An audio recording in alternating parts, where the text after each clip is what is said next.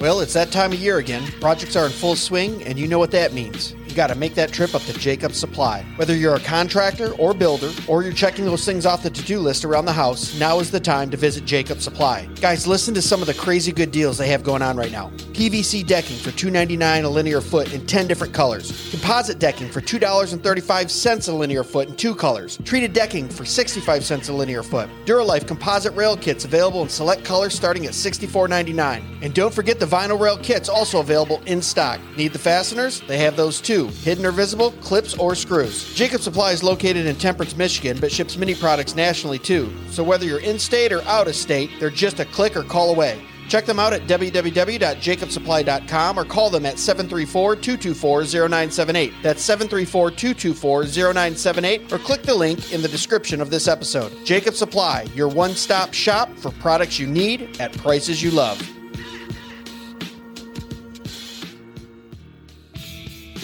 Hey guys, you got to join us at the Thank God for Bitcoin 2024 conference in Rocketown, Nashville, July 24th and 25th. Last year was phenomenal, and this year is going to be even better. G.K. Chesterton once said, I never discuss anything else except politics and religion. There is nothing else to discuss. Given how secular our current world is, this might sound strange. We can think of many things that don't initially seem political, but whether we recognize it or not, religion and politics define the playing surface and rules that govern our lives and actions. And money is one of the most powerful tools in enacting the wills of both government and God. Although we all use it, few Christians have a rich, biblically grounded, historically informed framework through which to understand what money is, and consequently the effect it necessarily has on how we think about economic issues. Well, that won't fly at this conference. We're talking stewardship, dominion, and the economics of glory with some of the biggest names around. Speakers include Michael Foster, C.R. Wiley, Dr. Ben Merkle, Dr. Glenn Sunshine, Nate Fisher, Jordan Bush, and many, many more. You won't want to miss this lineup. This is one of the most intellectually packed, theologically sound, and all around good time conferences you can go to this summer. So go to www.tgfb.com. That's thank God for Bitcoin, www.tgfb.com, and get your tickets today or click on the link in the description of this episode. See you there, guys.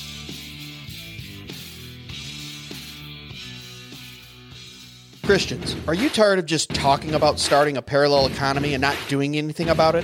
The Works-Based Conference is the catalyst you've been waiting for. Join us this June 28th and 29th at the Hilton in downtown Fort Worth, Texas. Engage with leading Christian thinkers like David Bahnsen, C.R. Wiley, Steve Jeffrey, David Rees, and Andrew Krapushets. They'll share invaluable insights on how to actively integrate your faith with your professional life in ways that really matter. These leaders are not just thinkers, but doers, shaping a Christian approach to business that makes a real impact. This event is more than speeches. It's a vibrant networking hub for Christian professionals and entrepreneurs eager to create substantial change. It's an opportunity to forge meaningful connections, explore new business opportunities, and collaborate in a faith driven environment. Don't miss the highlight of our networking opportunities the exclusive speakers Dinner. This is a premier event where you can dine with our speakers and other influential guests, deepening relationships and discussing ideas in an intimate setting. We are also actively seeking partners who are passionate about building a Christian economy. If you're interested in collaborating or sponsoring, we'd love to hear from you. And make sure you join us for beer and psalms for some relaxed fellowship and let's turn our faith into action together. So reserve your spot now at www.worksbase.com. That's worksbase.com or click the link in the description of this episode and be part of building building a dynamic Christian professional community. Let's move beyond talk, fellas, and start creating the change we want to see.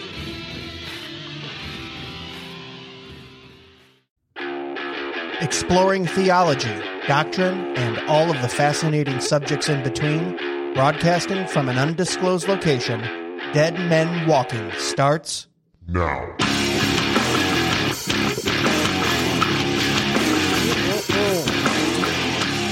Well, hello, everyone. Welcome back to another episode of Dead Men Walking Podcast. I'm your host, Greg. Jason cannot be with us today, but he's with us in spirit. Thank you so much for visiting dmwpodcast.com where you can find out more about the show.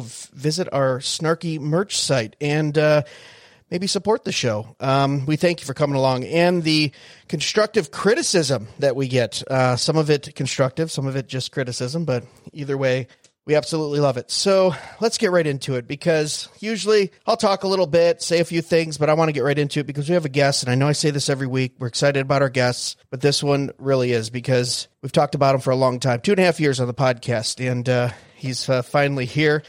I don't have a written out bio because I just I can't or I don't even have a bio because I can't even remember all the things that this gentleman has done. So he's going to introduce himself. How about that? Uh, probably our favorite guest so far on the podcast, and I don't even rightly introduce him. It's Dr. James White. How are you, sir? You, you can't call me your favorite guest when you've had Doug Wilson on, first of all, and I haven't said anything yet. So I, I, could fall asleep. I could start speaking in tongues and completely destroy your theology. I mean, there's just all sorts of stuff that could happen. You never know.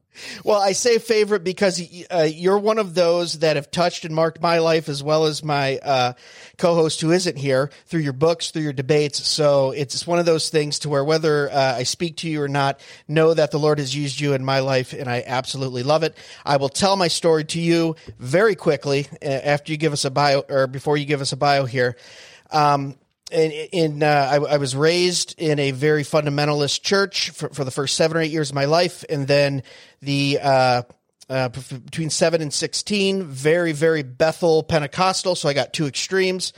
Uh, ran from the Lord, and at 22 years old, the Lord absolutely saved me. I said the sinner's prayer at seven. I was saved at 23. Started to read and, and, and get into the Bible, and got hooked on this uh, newsletter. It was a physical newsletter coming to my house from a gentleman named Dave Hunt of the Berean Call. And I went, oh, this guy really argues logic and he seems to know what he's talking about. And I'm wrestling with some of the traditions I was taught growing up. And it seems like he explained them. Well, about a year into this, in his newsletter, he says, hey, you guys need to go check out this new book that uh, I did with this guy named James White. It's called Debating Calvinism. And I said, Oh, I, I don't know who this James White guy is, but Dave is going to wipe the floor with this guy. I was so happy to get this book. I go, I'm going to read through this and go, Dave. And about halfway through it, I went, wait a minute, this James White fella's making a biblical argument, the same things I've been wrestling with. And from there, I tell people I was a closeted Calvinist for about eight years. Uh, because yeah, about eight. Years. Well, I didn't want to admit it. I because I grew up saying, you know, those people are kind of strange. They're weird. They have some things about election and the sovereignty of God, and took a long time to unwrap those traditions. But um, by far, uh, Potter's Freedom, debating Calvinism. I mean, your debates online. I remember in my mid 20s just staying up till 2 o'clock in the morning watching those debates, learning, soaking it up. Obviously, it was all based on the Word of God and studying that, but you aiding in that was huge. So, what an honor it is to have you here. And uh, officially, I think, my favorite guest. well, you, you know, it's funny. Uh, uh, when I when I had Dave on, I actually interviewed him um, on uh, a local radio station. He calls it a debate. It wasn't a debate. I was interviewing him for. I was taking Marty Minto's place actually, mm-hmm. and uh, that's where the James I have no traditions thing took place and all that kind of stuff. yeah. And I had friends tell me when the book idea came up, debating Calvinism, they said if you do that, he'll never debate you uh, because even when the book came out, uh, I think that was Multnomah, if I recall correctly, because that was his publisher. Um, they tried to uh, you know, when you, when you have a book come out, they do publicity and stuff like that. And like when Letters to a Mormon Elder came out, Bethany House had me on just all sorts of radio programs and stuff like that. Yeah. Anyway, um, Dave would not do any programs with me. Mm. And the one exception, they, whoever, however it had been, been arranged, they hadn't told him I was going to be on. And he was angry wow. that I was on the air with him. So it was, I, I was, I had been told the truth. If I did the book, he would never, ever, ever interact with me. He, he never, ever did. Um, I, I, could tell you a really fun story about meeting Dave at the studios at the at the offices of Grace to You a few years later, but I probably shouldn't go into that right now. It's not really our topic, but anyway, I'm glad I'm glad those books were helpful to you. I'm not sure how you're a closeted Calvinist for eight years. You'd have to be really really careful about that, but um, well, I, I, I, didn't come out and, and say it openly, but I, I believed those things. I knew they were biblical, and it was um, honestly studying between you and R.C. Sproul and your in his writings were probably the two most impactful of unpacking those big weighty subjects in a way that a meathead like I can understand. So uh, I do appreciate that, and I'm sure you've been told that many times. So we won't linger on that too much. Um, I will say in that book, though, he didn't in, in most debates that you have, and we'll get into this a little bit, they don't really ever refute the exact point you're making or, or it, it, just they gloss over. Here, I need to ask you this: refute this, or, or, or, what do you mean by that? And it was a lot of that in that book, which I was very disappointed in. But we're not going to dwell on something that's uh, you know whatever twenty years old now almost. Um, at the top of the hour, we always do some newsy news. Would you like to uh, do a little newsy news with us? Up to you. All right, here we go. Let's uh yeah, let's go. Here we go. News, the news, the newsy, newsy news, the news, the news, the news, and news, and news, news. We got some news. Uh, yes, our Tom Ascol approved Newsy News. Uh, you should have seen the face he gave us when uh, we played that for him. But we like to take learned men and bring them down to our level, is what we like to do. So, right out of the headlines here, Governor Abbott dropped off illegal immigrants in front of the VP's house uh, the last couple days. This seems to be something that DeSantis and Governor Abbott are doing. Uh, what do you think, Dr. White? Is this something that we should be doing? Should we be uh, taking the illegal immigrants and saying, "Hey, your policies uh, started this. Here, deal with them"? Is it is it the Christian thing to do? Um, well, the problem is constitutionally, uh, the regime has abandoned its responsibilities. Um, you, you talk about impeachable offenses. Mm. Um, refusing to to close the border, allowing millions of invaders into the country. And that's what it is. Yeah. I'm sorry, this isn't about justice. It's it's about the definition of a nation. And um, so, yeah, you, you know, if if if they're going to uh, install these policies um, that are, are basically going to be flooding my state, uh, Texas, New Mexico, California, uh, with people we don't know where they came from, we have no way of tracking them, and yet they're they're filling our you know you know I can't even I can't even do my long distance bike rides anymore Yeah. from my house because it's no longer safe. The uh, I used to be able to ride at the Arizona Canal for like 70 miles without any problems all the underpasses are now filled with homeless people, drug addicts, needles everywhere. Yeah. Um, it's it, it my my entire s- city has been completely transformed in five years, and uh, so uh, that's a that's a clear violation of the law that they swore to uphold. So, hey, um, whatever. Yeah. Uh, it- it- you know, my understanding is those people have to agree to go to those places, and they want to go to those places. So, Sure. fine, um, let them go. I think the biggest issue here is you have those uh, air quotes compassionate liberals that are needing to put their money where their mouth is in those policies, and they don't seem to like it when they have to follow through on their utopian plans. That's that's kind of what Oh. I get from that. Uh, second story, very quickly, um, Trump's tax returns are going to be released out of the House. Uh, I think this week sometime.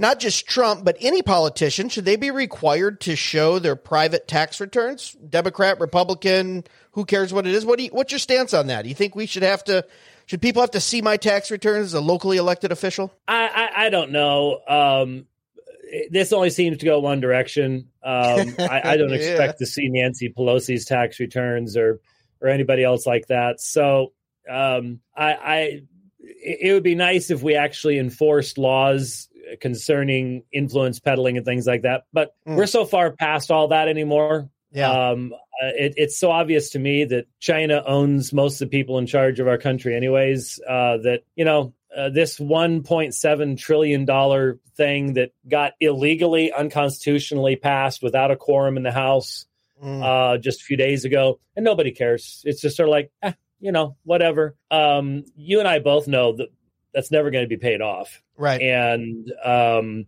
that means default's coming. And when default comes, oh my goodness, um, uh, a, a, a, a slice of bread's gonna cost you twenty five bucks. So I, I don't know. Uh, we we just you, you sort of wonder with the stuff that came out about the JFK assassination and no everything else. Yeah. You, you just you just sit back and go, is anything the way I actually thought it was? Um, and of course, I'm a bit older than you are, so I go back to a time when you you really did trust the United States government and probably didn't have any reason to do so back then either. So I I don't know.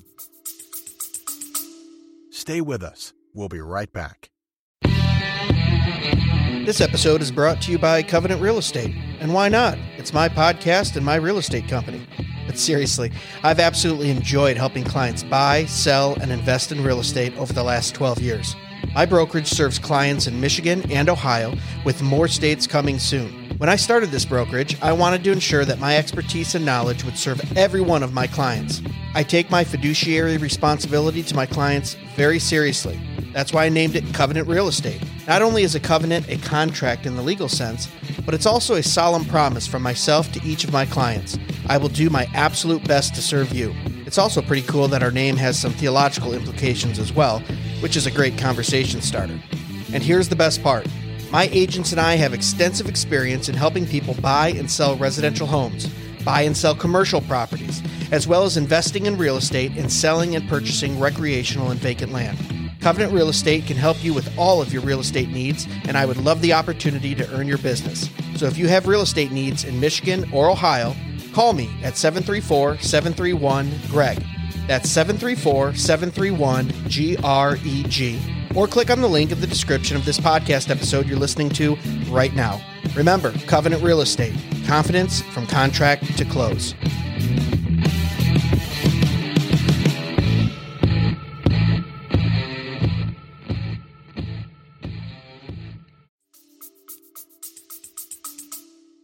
Yeah, on a personal note, even me at 41, I feel like I've just seen the same cycle of uh, even with government or even in culture, and you just start to see these patterns uh, uh, of um, oh, how, do I say it?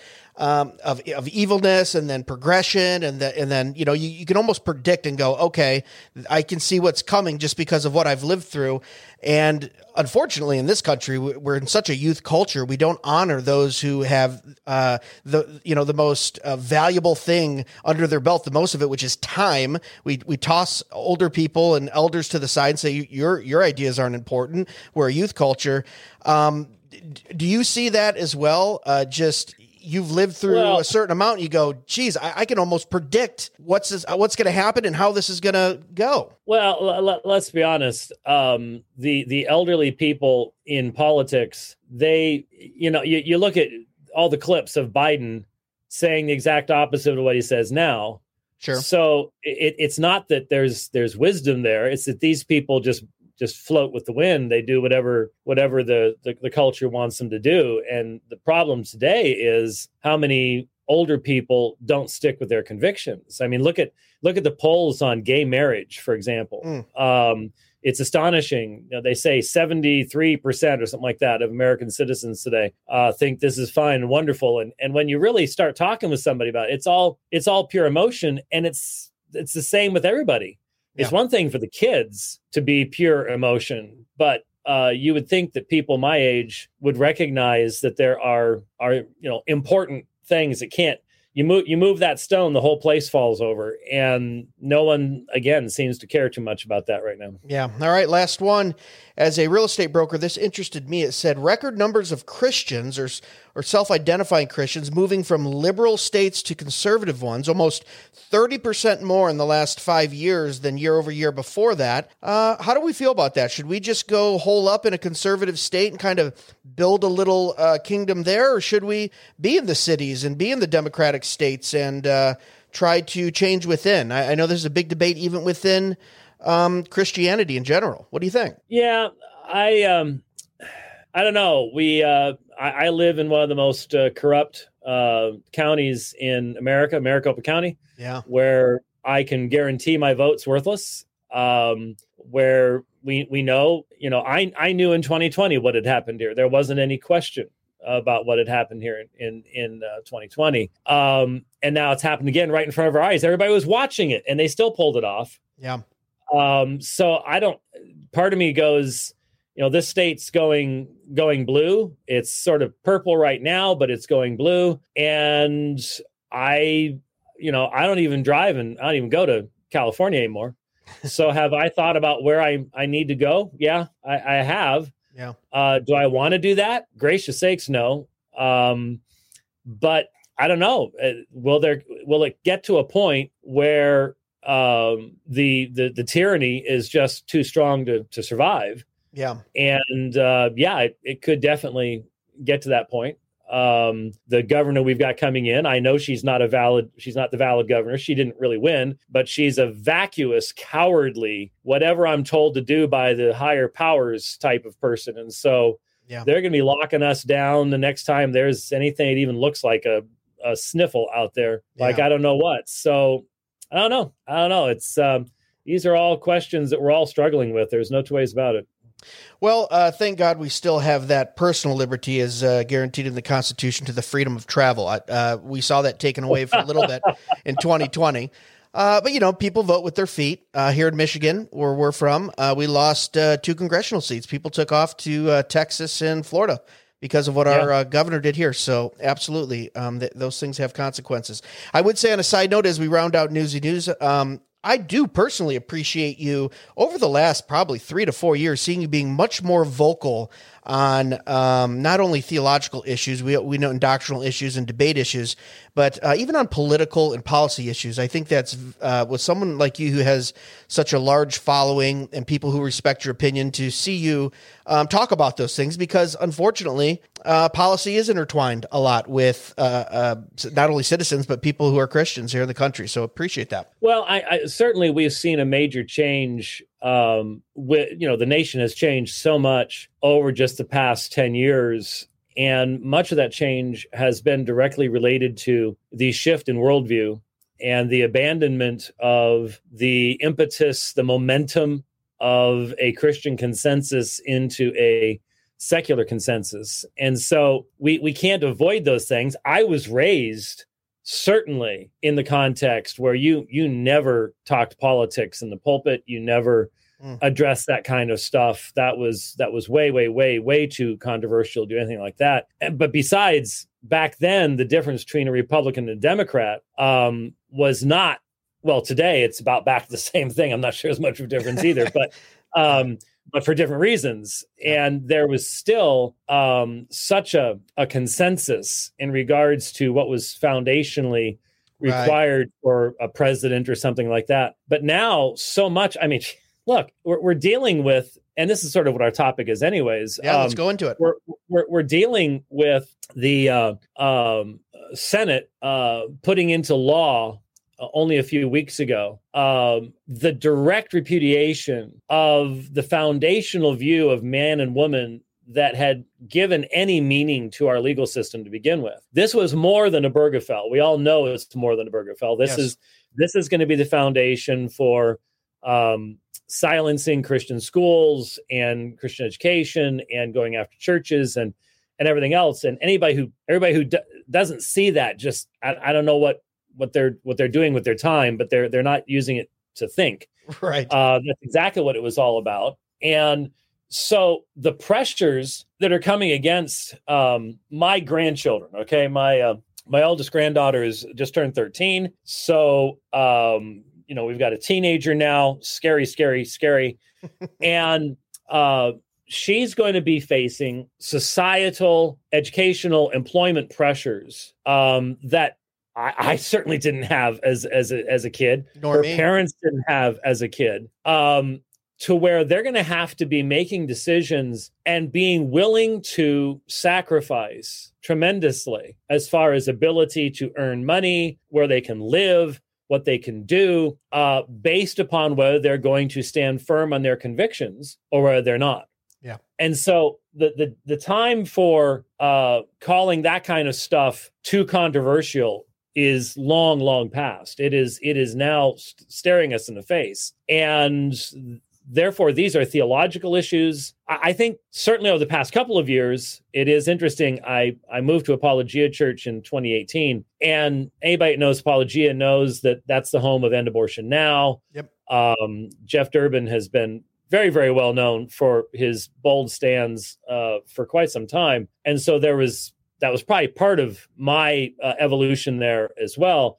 But there's also uh, in that context an eschatological um, foundation for looking to the future, which was not something I was raised with. I was I was raised with a very very strong. You don't worry about the future. There is almost never any discussion of uh, my having grandchildren or great grandchildren okay. or anything like that at all. That was that was just not a part of of what you what you thought about. And so that has changed a, a lot of things. To be thinking forwardly to be thinking um building now even in the midst of tremendous opposition and uh, in essence communicating forward the faith to future generations and giving them that foundation to stand against the tremendous pressures that they're, they're, they're going to be facing. That that changes everything as well and yeah. um, uh, I wish there's a, there's a lot of things I look back on and go, man, I you know I would have had more kids if I had been at a at a place like Apologia. Yeah, um, yeah. rather than rather than raised the way that I was. Um, I, I sit back and somehow my mom especially communicated to me that once you had a boy and a girl, you were done. Yeah. That that that was that was it. I don't know where that came from, Yeah. but when it's when you hear it over and over and over again uh, in your youth, it just becomes a, a part of and, and it, the churches we are in never addressed issues like that at all. Yeah. And so I, you know, that's what we had. Yeah. And now I I wish I had done things differently. Um, but thankfully, you know, I was just watching a video of one of our church, uh, one of our families in our church, and Apologia is known for having lots of kids. I don't know Yeah. what the average number is. It's at least five. We have uh, at least two or three families with ten. Yeah. Um, and I was watching those kids uh, performing. They they they, they did they did a, a Christmas thing on four different pianos together, and they're doing the twelve days of Christmas. And I'm just watching these these kids, and they're they're just they're just fantastic. So at least I can sort of enjoy that, you know, um, in, that context. Um, and I've got five grandkids, so you know we'll we'll we'll be able to do do something fun with uh, with five eventually too. So, but yeah, it it, it does change how you approach everything in in society and i'm not one of those people i don't know what the future holds i don't know if there's going to be a if there's going to be a great revival i don't know if if if it is god's intention to just make western culture a memorial for the rest of time Mm. for what happens when you abandon the gifts of God that He's given to you in the goodness of His law. I, it maybe maybe we're just going to have to be leveled to the ground Yeah. for the people who come after to go there. That's what happens. We'll never do it again. Right. Secularism brings this. Look at the madness they had. Oh my goodness. The, video that popped up yesterday on Twitter of some dude pretending to have cramps. Yes. Oh my goodness. Yeah. This, e- this is this, not even physically I- possible, but yes. Yeah. you yeah. don't i don't even know what to say but but i can certainly see how 70 years from now that's in a museum someplace Yeah. as one of the clearest examples of the utter insanity that infected western culture because western culture had the light and said we hate the light and we're to we're to we're to bury it under the, the, the largest amount of of insanity and rebellion we can possibly come up with Do you feel this is kind of off subject, but you brought this up, and so many questions I could ask here, but I, I'm just curious. Do you feel because I was brought up this way in the in the 80s uh, in church, the overwhelming popularity of this kind of rapture hatch pre-mill eschatology that really invaded in the 70s 80s and through the 90s of hey man let's just hunker down and he'll take us out of here. Are is that a little bit to blame of where we are now too? Look at we know men man is depraved. We know they they seek their own pleasures. But i feel like the church really missed you know me growing up it was more important not to listen to uh, you know, uh, Queen or ACDC than it was to actually go and uh, preach the gospel to people. Um, so it's like, Right. because hey, Jesus is coming anytime, and we're up and out of here. Leave these fools behind. You know, uh, when Well, in fact, it- I I would yeah. definitely agree on the ACDC part, but um, the- Yeah. but the uh, you know when I when I was a kid, it was don't listen to John Denver if you can believe that. Um, uh, but no, uh, eschatology is a part of theology as a whole, and it very often reflects um, how we view the church's purpose in the world. And Hmm. so.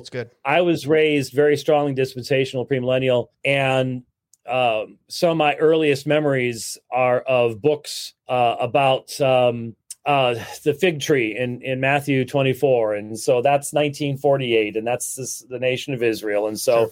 You've, you've only got 40 years from 1948. And so um, I remember we came out of our Southern Baptist church one time and somebody had hit the parking lot and had put these booklets on every windshield um, 88 reasons why the rapture is going to be in 1988. Mm. And has a nice ring uh, to it. I, well, How it convenient. Was, it was, it was, yeah, yeah. You know, and I couldn't argue with it too much Right. because uh, in I remember in 1980 being at a lock-in uh, late at night at our church, and back then I had a tritium watch. I don't know if you've ever seen a tritium watch, I- but yes, yes, and they they glow all the time. yeah, And once your eyes are accustomed to the dark, they're very bright. Yeah.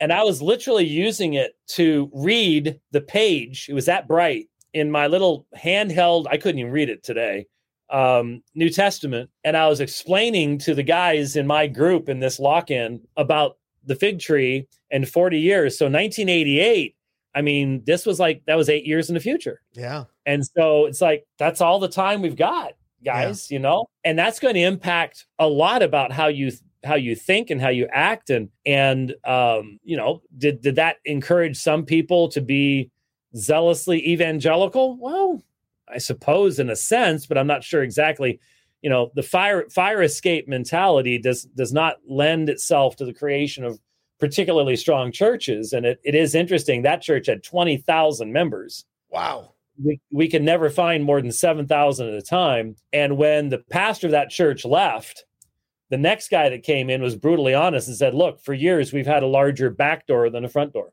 Mm. We've had more people leaving than we were bringing in, which is why the church was shrinking. Uh, which means there was there was no discipleship. There was no, you know, it was it was get him in, dunk him, and then yeah. you know after that whatever. And you know those type of people are are sometimes the hardest type of people to actually win sure. uh, because they're they're religiously abused you know they've they've already they already think they're right with God to, to begin with. So anyway, I I think it it had it was a part of it, but I, I think that the greater aspect of it was that we didn't really have the idea that God was about his own self glorification in all of creation that all of all of what's taking place in time is going to be seen as a part of that great tapestry of God's self glorification and we can only see a, a, a very dim amount of that. Yeah. Um, so, but it, it would have been great if somebody back then had done the two things that, that Doug Wilson did for me recently, and and that is to say, why don't we ever? Why doesn't Christian? Why don't Christians ever talk about their great grandchildren? Mm. And I had to think about that, and it's like, yeah, we don't. And then his other question was, how do you know we're not still in the early church? right. Which was interesting because you know I've been teaching church history since 1990, um not continuously but um and i knew intellectually that every uh generation viewed itself as as being the last generation. Sure. And i knew where that came from from the new testament. I i, I get a, an expectancy uh type of an idea. Um some of that was because of i think a misunderstanding of matthew chapter 24 but hey you can go too far the other direction too. Yep. And so um I just wish that there had been more. I, I wish I had read a little bit more broadly. Mm. But look, when you're raised in a fundamentalist context, you don't think there's any wisdom to be found outside of the people that look like you and dress like you, anyways. Yeah, that was that was how we understood it. No, I was raised the same way, like I said, for the first uh, 10 years of my life. Um, so it sounds like you're saying you would be a proponent of of, of Christians engaging culture. You have yourself, obviously, uh, running for local offices, uh, creating art, creating uh, movies and books and all these things, which I feel is lacking a little bit, even within the broader evangelical Christian uh, church. Which what does even evangelical mean anymore? I don't know. Um, right uh, Ligonier did a did, did a twenty thousand person poll, and sixty five percent of people who identified as Christians didn't believe that Christ was deity or didn't believe in the Trinity. So I don't even know what Christian means anymore in America. But um, so so you're okay with with uh, with, with building a Christ I don't want to say Christ culture, but b- building building the kingdom or or glorifying God in those things, art and public square and th- and business and things like that. We're we're not one of those that should just hunker down inside the church and and uh, you know maybe once in a while go out and help the poor and say some nice things on the corner square if we need to. Right. It it could be um, very very frustrating right now to be seeking to do that mm. if in fact we're on the cusp of a period of deep darkness and judgment that then will be used. I mean, uh, this has been my argument. It, it, seems to me secularism is the greatest enemy of the cross of Christ that has ever arisen. Mm. Even paganism had some type of theistic concept to it. But secularism is the rebellious insanity that not only is there no God, um, but there is no purpose, there is no reason. Man is the ultimate authority um, but there really isn't any authority other than that which we create for ourselves because you once you die there's no meaning there's no purpose there's no judgment there's no nothing. And it is it's pure futility. Mm. and it means that everything that christ said and did was a lie and is empty and worthless and the tomb is still full. We just haven't found the right one. So so secularism uh is the culture of death in its fullest uh, flourishing and formation. And so, if ed- every enemy needs to be put under Christ's feet, the only way for this enemy to be put under Christ's feet is in a pretty spectacular fashion. And I can't see that happening with a whimper. Um, and I, I, can't see that happening in in in slow motion. Um, because as I look at the type of tyrannical uh, secularism, the totalitarianism that is clearly all around us. I mean, yeah, you're you're you're not very far from Canada, and um, uh, shockingly, uh, having hockey as your favorite sport and and eating a lot of syrup does not keep you from falling into really radical political uh, orientations. I think and, those are the two main causes: uh, liking hockey, eating copious amounts of sugar. It it could be, it could be. Um, but yeah, it's you're right there, and and so you you see that that yeah. kind of insanity, and now the oh you you can't get your lift chair fast enough. How about just committing suicide? Wow. Okay. Uh, you know, th- when you when you see all this happening around us, that's not something that just slowly fades away. Uh, yeah. These people are tyrants. They are totalitarians. They they hate the idea of anybody having any kind of perspective other than their own. And look, Christians need to be upfront. We believe that every that every knee will bow and every tongue will confess. Amen. But that is totally different than human beings um, enforcing their destructive poison uh, upon the minds of everybody around them. And if you if you will not believe like me, uh, we'll we'll either silence you, we'll put you in jail, or we'll shoot you, or we'll do whatever else we need to do to you. It seems to me like there has been a withdrawing of yeah. the hand of restraint mm. on God's part. Yeah. And if that's the case, going back to the point, um, I, I encourage my grandchildren to seek to do beautiful things, but also to recognize that there may be a period of time where the only way, the only thing that's going to be beautiful we're going to be do, be able to do is survive together and love together and and encourage one, one another in standing against horrific persecution because it yeah. wouldn't be the first time in history um, there have been some super super super super dark times in history um, I, have often said that um, Jerry Jenkins and Tim LaHaye missed their best time in history mm. because if they had been alive in 1347, um, they would have sold a whole lot more books than they did because that's when the Black Plague started, and it would be really easy to convince everybody this is it. Um, right. It's all over with right now. Um, but there was still a lot of, of stuff to come after that. So uh, we've been through darkness before. It may be a really, really deep darkness again. Yeah. Um, but we have to keep our eyes on you know what glorifies God and how do we do that in the context and the time in which we live right now. Yeah.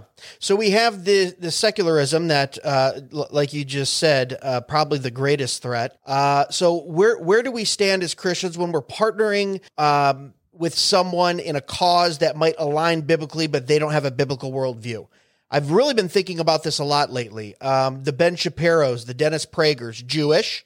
They have some type of theistic view, but then, you know, you do see them celebrating Dave Rubin's uh, marriage with his son. And you go, well, they don't, I mean, I mean, they still have a pagan worldview when it comes down to it. Do I still stand shoulder to shoulder with them on abortion or limited government or, you know, bringing back authoritarianism or, or reining it in? I mean, and and things like that. What should we? How do we discern that as believers with a biblical worldview? What do you think? Well, yeah, that's really hard because um, the stuff with Dave Rubin certainly did give us the opportunity, and the fellow up in Moscow that did the um, did the review of Peterson's interview of Rubin. The, the name escapes me. Unfortunately, I, I, listened to it twice. It was very, very good. Uh, I think he's one of the elders up in Moscow. Uh, okay. Just did a, a, wonderful, wonderful job in taking apart uh, that interview. And so, what you have to do is when we are standing shoulder to shoulder, we are still talking to even those people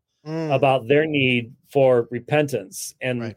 Now they will say, okay, that means we're not going to be able to stand shoulder to shoulder. Well, if if that's what they say, fine. But the reason I protect unborn life is the same reason that I cannot possibly call Dave Rubin a married man. Um, right. You can't have two husbands. You can't have two wives. Uh, that that's a fundamental abandonment of what these things mean. And so you you have to call out the the contradiction and the inconsistency. And uh, right now there is a lot of pressure a lot of Yeah. people to go, no, no, no, no. We we just need the biggest group we can. Well, the only way we're going to get a big enough group that's going to be consistent on these issues is if there is a major, major, major work Yeah. of the Spirit of God that converts a majority of the people in in our culture. And I can see that happening, but it would seem much more likely to me um, that there's going to be a, a major transformation of this culture on a cataclysmic scale, scale Mm. uh, before there's going to be a rebuilding and a reestablishment of any kind of uh,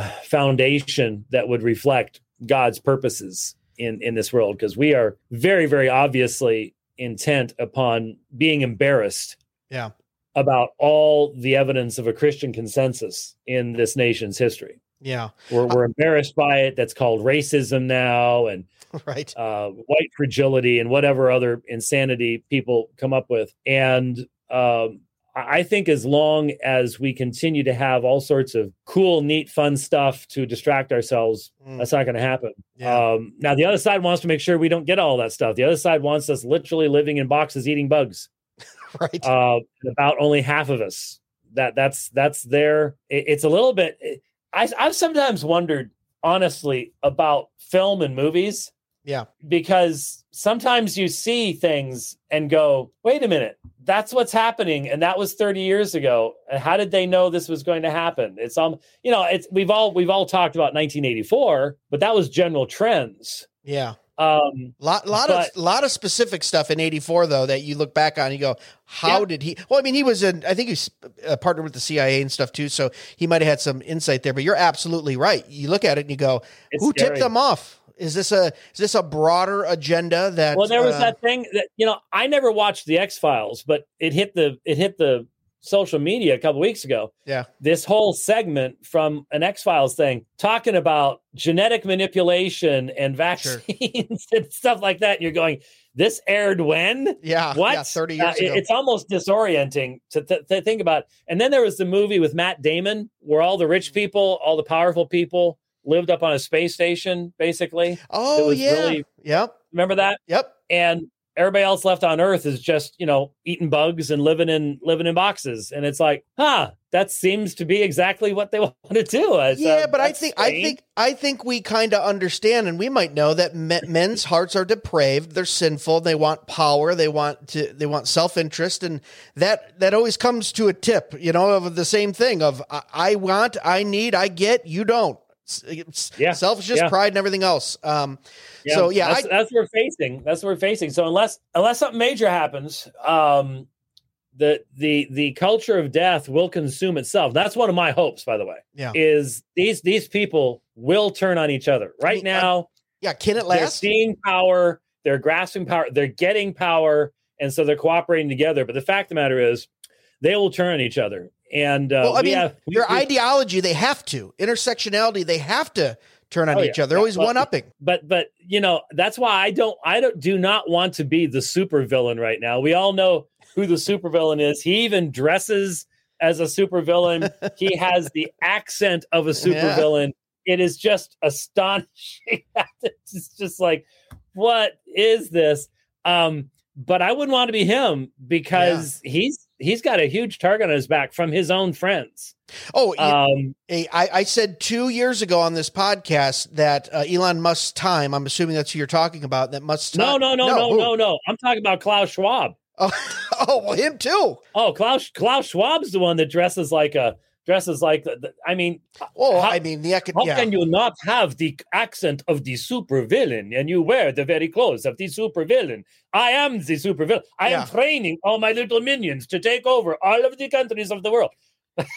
well, it, and he comes out and he, just he said it publicly. It's amazing. Well, that's what I mean. He's so forthright with it, and never no one cares. Yeah, he goes, "What yeah. we want to yeah. do? We want to starve this part of the world." Yeah, but he's got a target on his back. He's his his so? people will turn on him eventually. They they will. They, they will. always do. Just just yeah. watch. All you right. know, uh, Xi, Xi Jinping, same thing. Look out, buddy. You may have all the power right now, but um, most dictators don't don't live to really old ages. I thought you were talking about Elon Musk and how they've turned on him because two years ago he was the darling of the left, and now yeah, uh, he can't yeah. do anything right either because he says a few things that don't exactly line up. So that's another example of them eating their own as well. All right, let's uh, let's finish this segment out with uh, one last question here. Um, what do you see currently as the biggest threat? And we we kind of covered it a little bit, but but the the biggest threat to to the American church right now uh, is it social? Is it legislative? Is it ideological? What what what, well, what is you're, it? You're using the term American church evidently as as the true American church. Um, so much of the the struggle that we have is how much false Christianity there is, how much fake Christianity there is.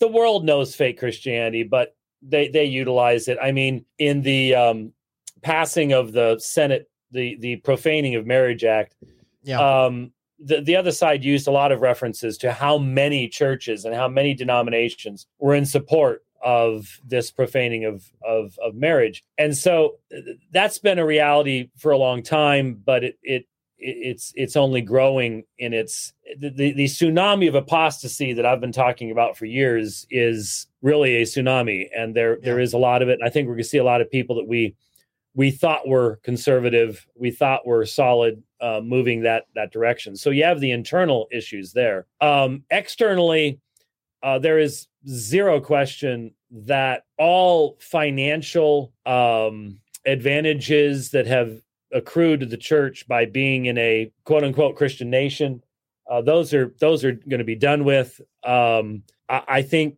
that mega churches, mega seminaries, they're all in deep trouble.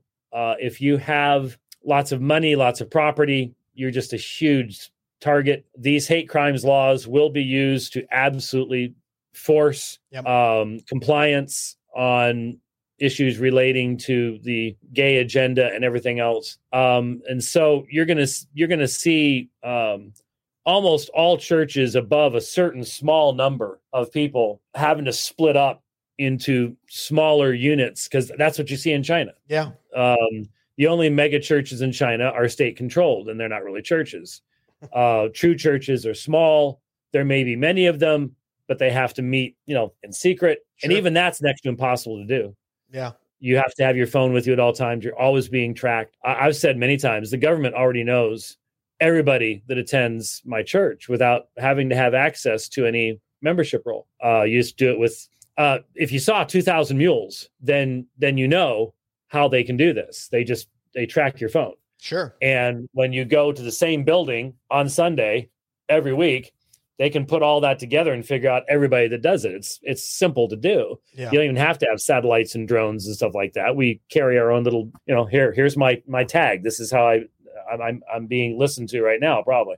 Yeah. Um so uh, that's going to be a huge, huge challenge because we can't just look back at what people did under the Soviet Union and stuff like that. The technology has changed too much. Yeah. Um, so there's going to be a tremendous amount of external pressure that's uh, that's put upon us. Um, again, up to a certain point, and the lo- only only the Lord knows what that is. Will we see uh, solid, sound Christianity uh, just exploding in other places as a result. You know, I've been to Zambia, and Zambia is uh, is a is a constitutionally Christian nation. Hmm. And uh, will we see um, a purification of churches in places like that? Because there's a lot of really bad theology in uh, South America and Africa. You know, Yeah. you see these Nigerian prophets Yeah. uh, running around making lots of money off off of the people there. Will we will we see a, a strengthening of those churches and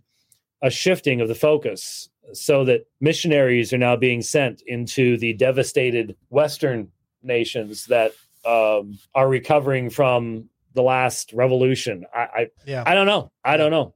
But well, the, um, the Lord always has a remnant, uh, and, Yep. and and I've and we, if we were taught anything recently through even through COVID, what a way to separate uh, those who play Christian and those who love Christ and want to glorify God. It really was a good separation of that. All right, as we end this out and we put bookends on this episode.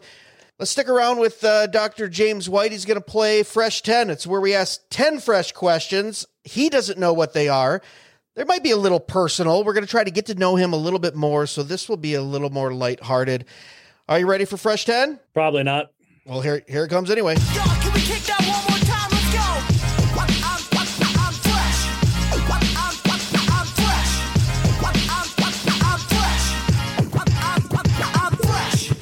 All right, here we go. Fresh 10 with Dr. James White. Oh, look at the time! Wow, look at the time. Yeah. Hey. Huh, wow. I got to go. Uh, number one, and this is only because we have a war. What's that, Rich? What? What, Rich? What? What's that? Oh, we need the studio. Oh, okay. I lost you. Your camera went out. Uh, Yeah. uh, this is mostly because we have a warp core behind you. Favorite Star Trek character, if you have one, and why? That would depend on the series, honestly. Okay. Um, because I watched the original Mhm. when uh, when it was airing for the first time. Oh, wow. Um, okay. So yeah, I'm that old. Um, so it really depends on the uh, uh, on that, and um, yeah, it's really hard to say. I, I I I would have to say I I still have a real thing for Spock. Yeah. Um, yeah. I, I you know Okay. when when he when he he did he did a little too much LDS. You know uh, that was that was pretty cool. All right, number two, and I'm glad you touched on this earlier in the episode. Would you rather go back in time and visit your great great great grandfather, or go ahead in the future and visit your great great great grandkids? Which one are we doing? We're in the flux capacitor. The flu- flux capacitor is fluxing. We get up to 88 miles an hour. We go in the Yeah, time machine. What are we doing? Back or forward? Um, yeah, see, I don't ponder things like this very much. So I um I, I guess I'd want to go I, I know a fair amount about those in the past and where I'd end up have, having to go. And I know we are always dirt poor. So I, I know a fair amount about them. So I guess I'd go see the the great grandkids and uh, see if see how the um the period of darkness went. Maybe. Mm, very post mill of you. I like it. What? What? Pro- okay, here we go. What property do you go for in Monopoly when you're playing Monopoly? What what, are we going for? The cheap stuff, the I expensive played stuff. I haven't played Monopoly in 30 years. I don't remember any of them, so I couldn't tell you. All right. Question Sorry. four. Uh, where do you most want to take your camper or RV? Excuse me. Oh, Oh, What's well, the number one uh, place that you haven't taken it yet that you want to take it? Oh, I I don't have any place that right now. I mean, um, I the camper is so that I can go and speak places and do debates. So I was up late last night booking reservations for February, where I'm going to be doing two debates on a trip. Uh, Houston, I'm going to be debating uh, a fellow, a fully uh, deconstructed progressivist Mm, on marriage. Uh, and then I'm going to be debating a King James only guy. I've got it going to Salt Lake City to debate. Jeff and I are debating two agnostics on can you have morality without God, April 1st. wow. And then I've got a debate. Um, I've got another debate somewhere along uh, the, along the way in the spring as well. So I've got a bunch of debates coming up. So the, the RV is is my home away from home to let me do ministry. So So you want to go the wherever the ministry debate calls. is, wherever the debate is. Yeah, Awesome. yeah, well, look at this. yeah. Question five Providence of the Lord. What's the closest debate you've ever had? Now, we know you're 255 and 0, or whatever that number no, is. no, no, no, no. Uh, what's I'm what's at the one? 170. I'm at 178. Okay, 178 no. All right. Uh, so what's that one that was close though that you went, hmm, I maybe maybe I should have been more prepared, or wow, he was really prepared and made you think and went, that, that was pretty close. You have one? Um, um, there was an attorney I debated on um, Arminianism that what that I'd, I'd never heard before, Okay.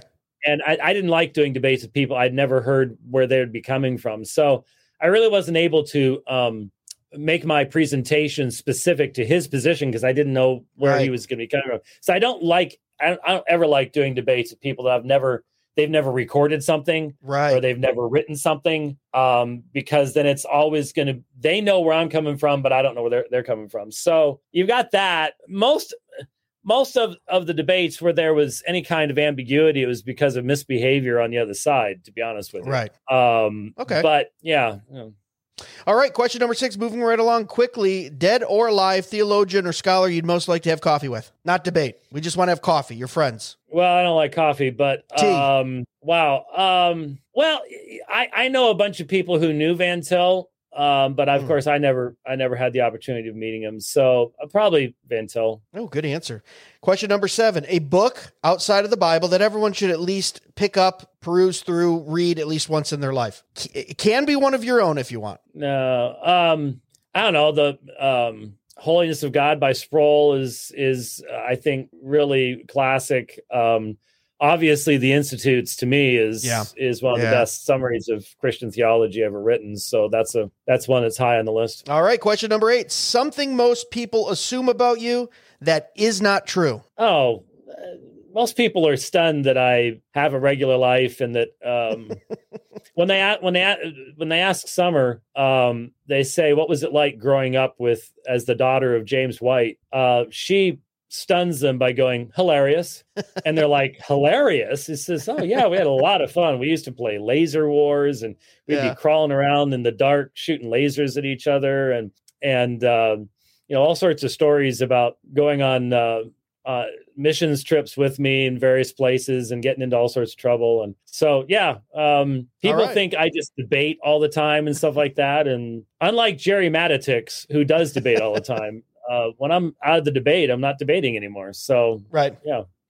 All right. So, um, what's your go-to meal? What's your favorite meal? You just one that you go to and you always like. Can't get enough of it. Oh, oh, chicken, uh, chicken quesadilla and uh, chips and salsa at Cafe Rio. Oh, that that was that was the easiest one on the whole list so far. All oh right. yeah, yeah, yeah. I mean, that's uh, I, I well, you know, I've got a little, I've got a little Italian place up the road that I eat at probably three, four times a week, and I, Yeah. I get a kid's spaghetti and meat sauce, two meatballs, and and a piece of uh, garlic bread. You know, um, I'm I'm not a wide, I do not have a wide uh, variety of of foods. So once I find stuff I like, I stick with it, and then they stop making it. Right. All right. Last one. Uh, so we had so many people on here uh, excited that you were uh, coming on. They couldn't wait for the conversation. We obviously revere you. We, we love your body of work, um, the man of God that you are. But they said, I had someone reach out and say, have him tell at least one embarrassing thing that's happened to him so we know that he is actually human. Let's see that, that- that- anybody who listens to me on the dividing line knows that I'm really, really human, uh, and that uh, that that's just not even a not even an issue. Um, oh man, I I I don't know how to answer that one. I mean, when I when I think back on, um, well, the the only the only thing I ever given as an answer to that was when I was a senior in high school. I I went to interview a guy at the uh, Arizona Fish and Game Department. I was doing a, you know, I was I was a biology guy both in high school and and I majored in biology in, in college as well. I was department uh, fellow in anatomy and physiology, and um, so uh, I, I was going to interview this guy about deer populations in Arizona and how they managed the deer population from the game and fish department. Mm, wild So stuff. I go into his I go into his office and he comes in and I, I remember he looked a little strange when he first came in, but you know I had a tape I had a tape recorder, had a cassette tape. Mm, Not, not everybody knows that is anymore. And we had a good interview. I I I was prepared. I knew what I was doing. And then when it was over, I I I started putting my stuff together and realized I was sitting behind his desk. um, that it was so messy that, yeah. I had assumed that that was the guest chair. right. And the reason he was looking at me strangely is I was sitting behind his desk and I was mortified. I was absolutely mortified. That's pretty that good, I had though. Done that. But he sort of said, well, probably means I need to clean my desk. I need up." to clean my desk up. All right, there we go. That was 10 fresh questions by Dr. James White.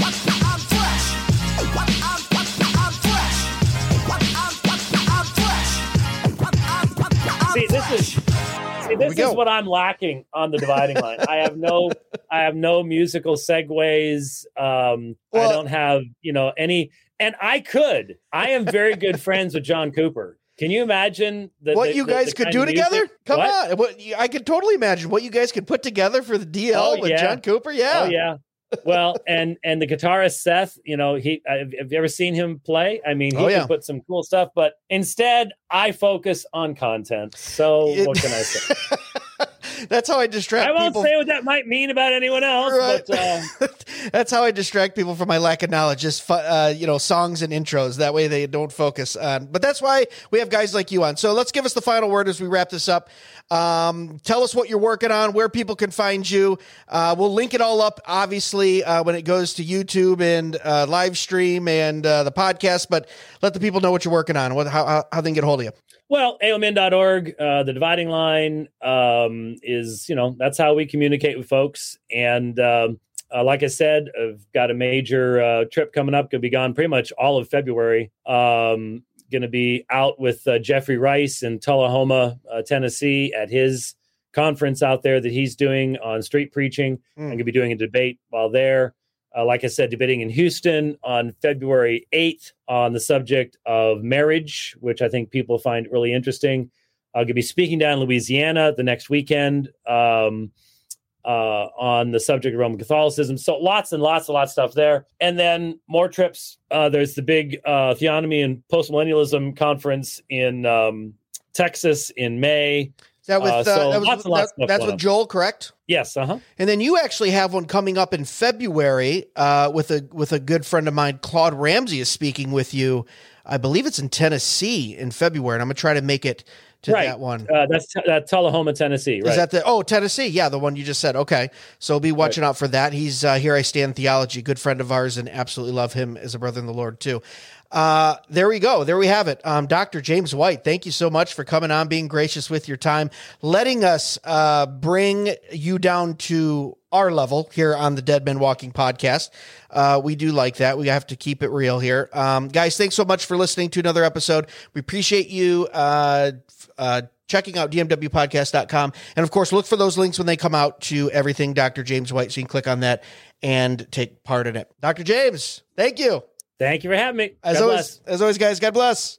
Be sure to check us out at dmwpodcast.com where you can purchase the best and snarkiest merch on the internet, support the show, and leave us a review or message. Dead Men Walking can be found on Facebook, Instagram, and YouTube at Dead Men Walking Podcast and on Twitter X at Real DMW Podcast. The Dead Men Walking Podcast is part of the Fight Laugh Feast Network. For exclusive show content, be sure to download the Pub TV app and become a member. If you're a business that needs to reach hundreds of thousands of potential customers in your demographic, podcast advertising might be for you. Send all inquiries to deadmenwalkingpodcast at gmail.com. None your biscuits.